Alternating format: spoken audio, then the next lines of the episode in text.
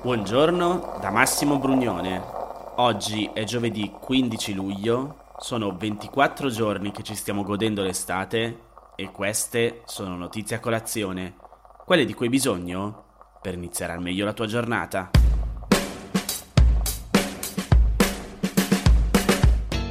Oggi purtroppo non iniziamo con una bella notizia perché quello che si è scoperto è che durante l'ultimo anno scolastico, quello ovviamente condizionato fortemente dall'epidemia, l'apprendimento dell'italiano e della matematica è peggiorato sensibilmente rispetto al 2019.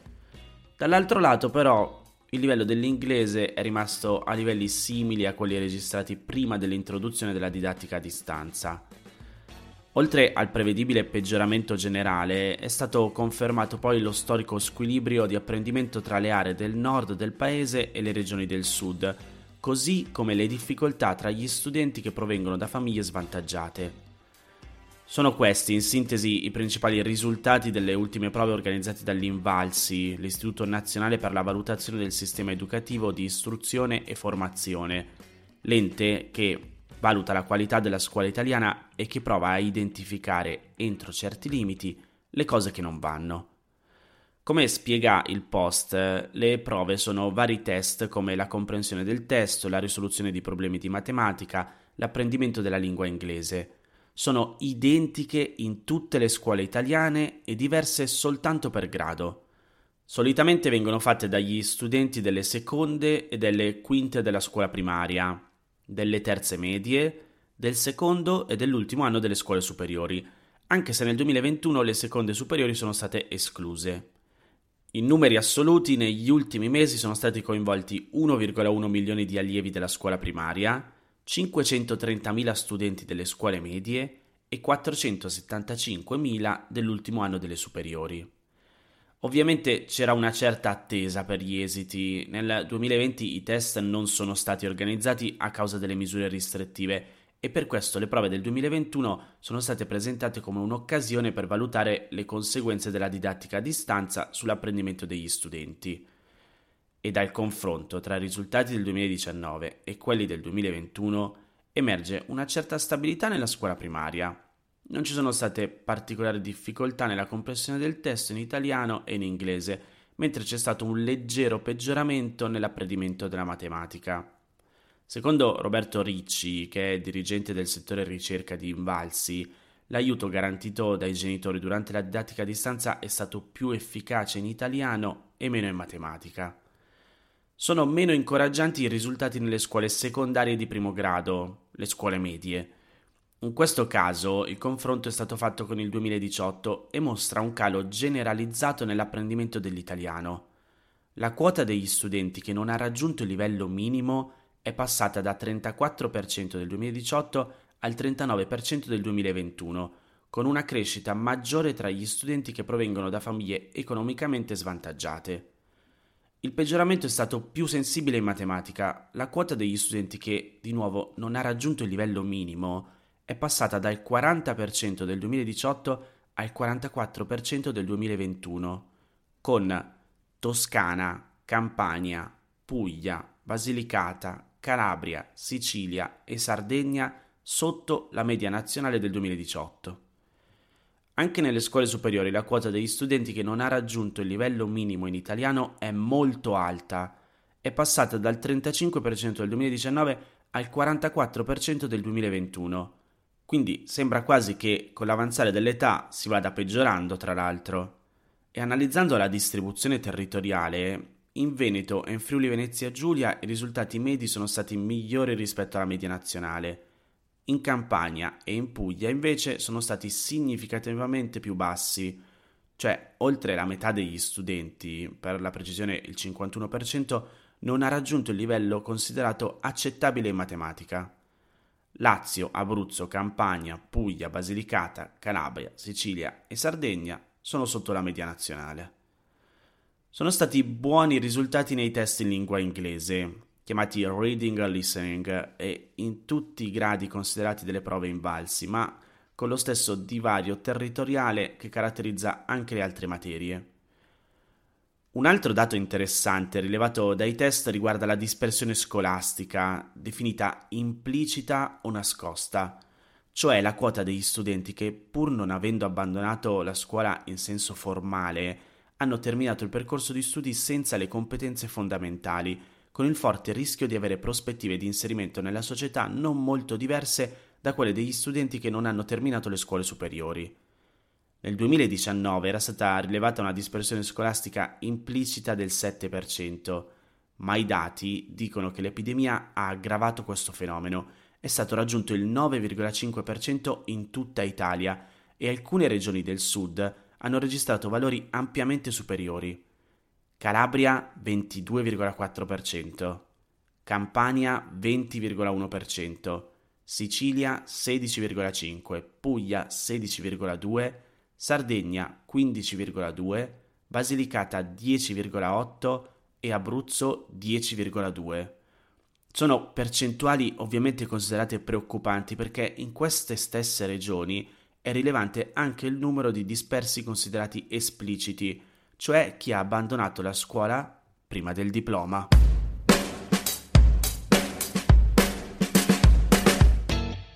La Commissione europea ha presentato ieri un nuovo pacchetto di riforme contro il cambiamento climatico che, secondo molti esponenti della Commissione stessa, sarà il più ambizioso mai messo in atto finora nel mondo. Il piano si chiama Fit for 55, pronti per il 55, e si compone di 13 diverse iniziative politiche che nel complesso mirano a ridurre entro il 2030 le emissioni del 55% rispetto ai livelli del 1990 e poi a raggiungere la neutralità carbonica entro il 2050. La Commissione europea ha puntato molto sull'importanza di questo piano. La presidente Ursula von der Leyen ha paragonato la sua presentazione all'arrivo dell'uomo sulla Luna, mentre Franz Timmermans, il vicepresidente della Commissione e commissario per il Green Deal, che è stato in questi mesi il principale promotore del progetto, ha detto che si tratta della più grande operazione di trasformazione della storia. L'elemento centrale del piano è un forte rilancio dell'Emission Trading System, il sistema di scambio delle emissioni, in acronimo ETS, che è stato creato nel 2004 e che, pur essendo tuttora uno dei più importanti mercati di emissioni nel mondo, negli ultimi anni era stato in gran parte snobbato. Semplificando molto, l'ITS ha limitato a un massimo complessivo le emissioni di circa 11.000 centrali energetiche e industrie in tutta Europa e ha creato un mercato per consentire a questi 11.000 enti di scambiarsi tra loro delle quote di emissioni, in modo che se un'industria inquina di più possa comprare quote da quelle che inquinano di meno, sempre all'interno del limite totale prestabilito che si riduce di anno in anno. L'ITS negli ultimi anni è stato in parte giudicato come un insuccesso perché gli Stati membri hanno approvato i loro mercati delle emissioni o perché hanno trovato il modo di diluirlo, ma la Commissione intende rilanciarlo ampliando il suo campo d'azione. Se attualmente sono soggette all'ITS soltanto 11.000 industrie e centrali energetiche particolarmente inquinanti che producono circa il 40% delle emissioni dell'Unione Europea, con il nuovo piano dell'ITS coprirà praticamente la totalità delle emissioni dell'Unione, comprese quelle del settore dei trasporti e del riscaldamento delle abitazioni, che potrebbero dunque vedere un aumento dei prezzi. L'altro elemento innovativo di 50 for 55 è il Carbon Border Adjustment Mechanism, in acronimo CBAM, un sistema che costringerà le aziende internazionali che operano in settori particolarmente inquinanti a pagare per le emissioni da loro prodotte se vogliono importare in Europa. I settori coinvolti saranno quelli dell'acciaio, del cemento, dell'alluminio e dei fertilizzanti. Nella pratica il CBAM è un dazio imposto per proteggere le aziende europee gravate dai costi di forti requisiti ambientali dalla concorrenza sleale di aziende che operano in paesi dove i requisiti potrebbero essere più leggeri. Come spiega il Post, il programma prevede poi altre misure, come una tassa per i carburanti, molto inquinanti, degli aerei e delle navi, e tra le altre cose una nuova serie di regole e incentivi per favorire l'elettrificazione del sistema dei trasporti.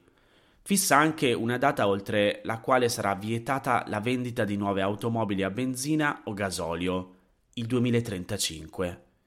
Dovrebbero poi essere previste decine di miliardi di euro in aiuti per i Paesi membri più poveri, che sono quelli che più degli altri fanno affidamento a fonti energetiche non rinnovabili e che rischiano di essere più penalizzati dal nuovo piano. Proprio perché, almeno sulla carta, è estremamente ambizioso, Fifth for 55 rischia di scontrarsi con la contrarietà di molti Paesi membri e gruppi di interesse che potrebbero cercare di diluire o rimandare il piano durante il lungo processo di approvazione e applicazione. L'opposizione sarà fortissima, ha detto Timmermans alla CNN, ma d'altronde tutte le transizioni epocali ricevono una forte opposizione.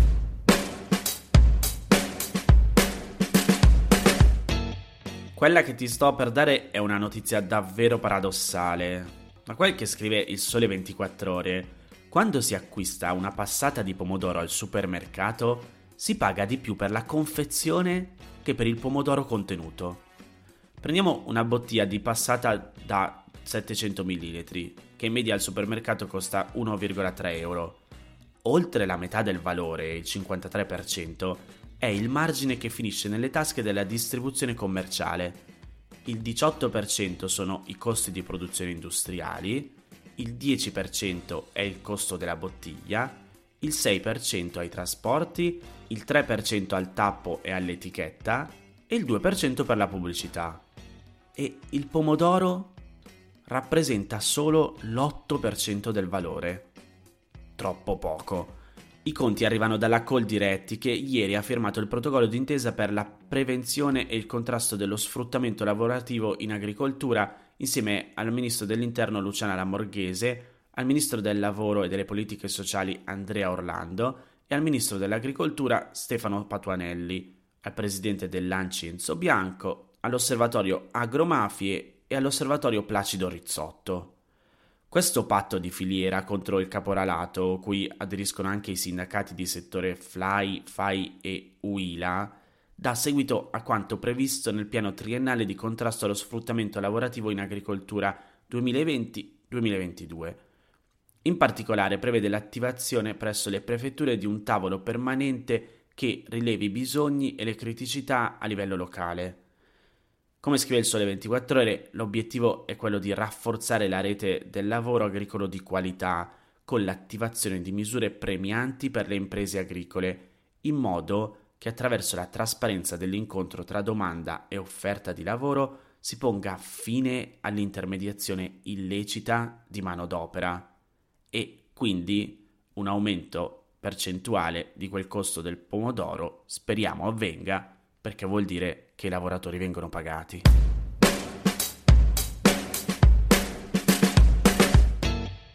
Queste erano le notizie a colazione di oggi. Se ti va di aiutarmi e sostenermi nella produzione di questo podcast, puoi farlo inviandomi un piccolo contributo dal sito www.notiziacolazione.it. Se ti sei perso alcune notizie puoi andare indietro e ascoltare anche quelle dei giorni scorsi e se lo ritieni utile puoi condividere questo podcast inviandolo a qualche amico. È disponibile su tutte le piattaforme audio. Ricordati che se vuoi puoi iscriverti al canale Telegram di Notizie a Colazione per riceverle tutte le mattine direttamente sul tuo smartphone oppure mandami il tuo numero di telefono alla email notizie chiocciolagmail.com per riceverle via Whatsapp. Ti aspetto domani per iniziare insieme una nuova giornata. Un saluto da Massimo Brugnone.